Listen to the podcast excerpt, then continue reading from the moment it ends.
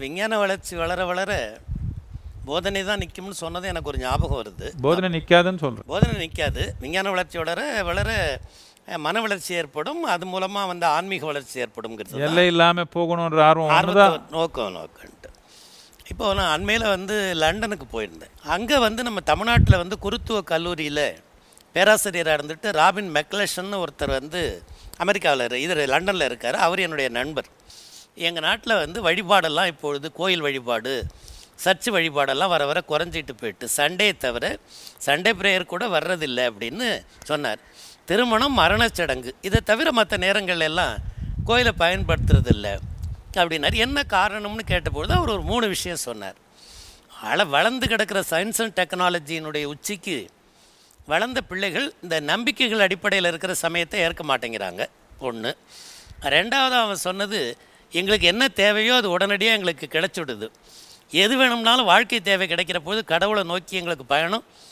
தேவையில்லைன்னு இந்த இளைஞர்கள் கருதுகிறாங்க மூணாவது இந்த கோயிலை நடத்துகிறவங்க குருமார்கள் நேர்மையாக இல்லை ஒழுக்கமாக இல்லை அதனால அவர்களை நம்ப மாட்டேங்கிறாங்க அப்படின்னு சொல்கிறாப்புல இதை கேட்டது எனக்கு தூக்கி வாரி போட்டுது. எல்லா தேவைகளும் ஒரு நேரத்தில் நிறைவேறி போயிட்டதுனாலும் அளவற்ற சயின்ஸ் அண்ட் டெக்னாலஜி வளர்ந்து போச்சுதுன்னா நம்முடைய சமயத்துக்கு ஒரு வீழ்ச்சி வந்துடும்னு கருதலாமா சாமி. இது என்னென்னா மதத்து பேரில் ஆன்மீகத்து பேரில் என்ன நடக்குதுன்னா இப்போ வெறும் பிழைப்பு வேலை தான் நடக்குது. சரி கட்டாயம் நீங்கள் தொண்ணூறு சதவீதம் பிரார்த்தனை எல்லாம் உலகத்தில் பார்த்தீங்கன்னா எங்கே போனாலும் உலகத்தில். ஆம் கட்டாயம் எதிர்பார்ப்பு தான். கடவுளே இது கொடுப்பா அது கொடுப்பா காப்பாற்றுப்பா இதெல்லாம் பிழைப்பு. பிழைப்பு நல்லபடியாக நமக்கு நடக்கணும்னா நாம் இந்த கை கால் நல்லா வச்சுக்கணும்.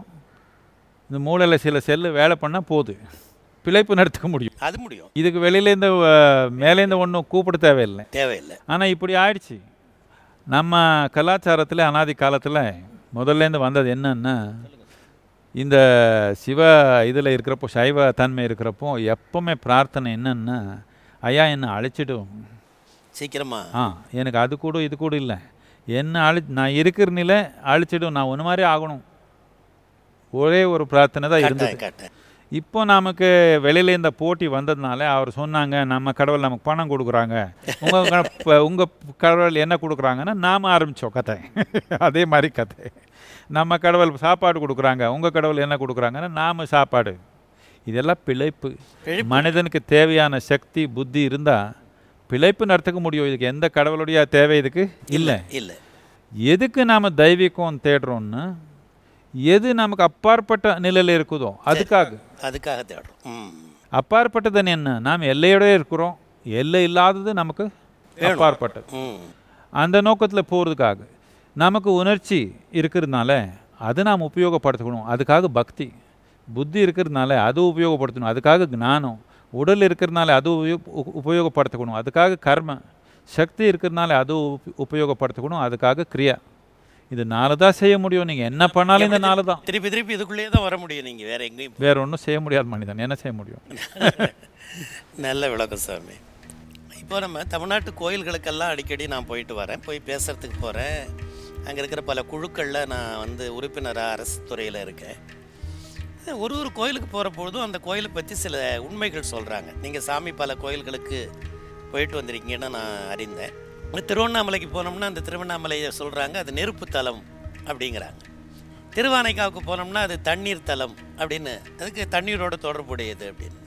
தில்லையை பார்த்தா அது ஒரு ஆகாச தலம் அப்படின்னு எல்லாம் சொல்கிறோம் பஞ்சபூத தலங்கள் அப்படிங்கிறாங்க. பஞ்சகுரோச தலங்கள் அப்படிங்கிறாங்க. அட்ட விரட்ட தலங்கள் சிவபெருமானுடைய பெ- பெரிய வீரங்கள் நடந்தது எட்டு தலங்கள்னு திருக்கடவுரில் வந்து யமன சம்ஹாரம் பண்ணார். கொருக்கையில் மன்மதனை எரித்தார்னெல்லாம் சொல்கிறாங்க இப்போ அந்த திருவண்ணாமலை நெருப்பு தலங்கிறாங்க இந்த தில்லையம்பலத்தை வந்து ஆகாச தலங்கிறாங்க இந்த பஞ்சபூதங்களை வந்து ஒரு குறிப்பிட்ட ஒரு தலத்தோட பொருத்தி பார்க்கறதுக்கு ஏதாவது விஞ்ஞானபூர்வமான தொடர்பு இருக்கா சாமி?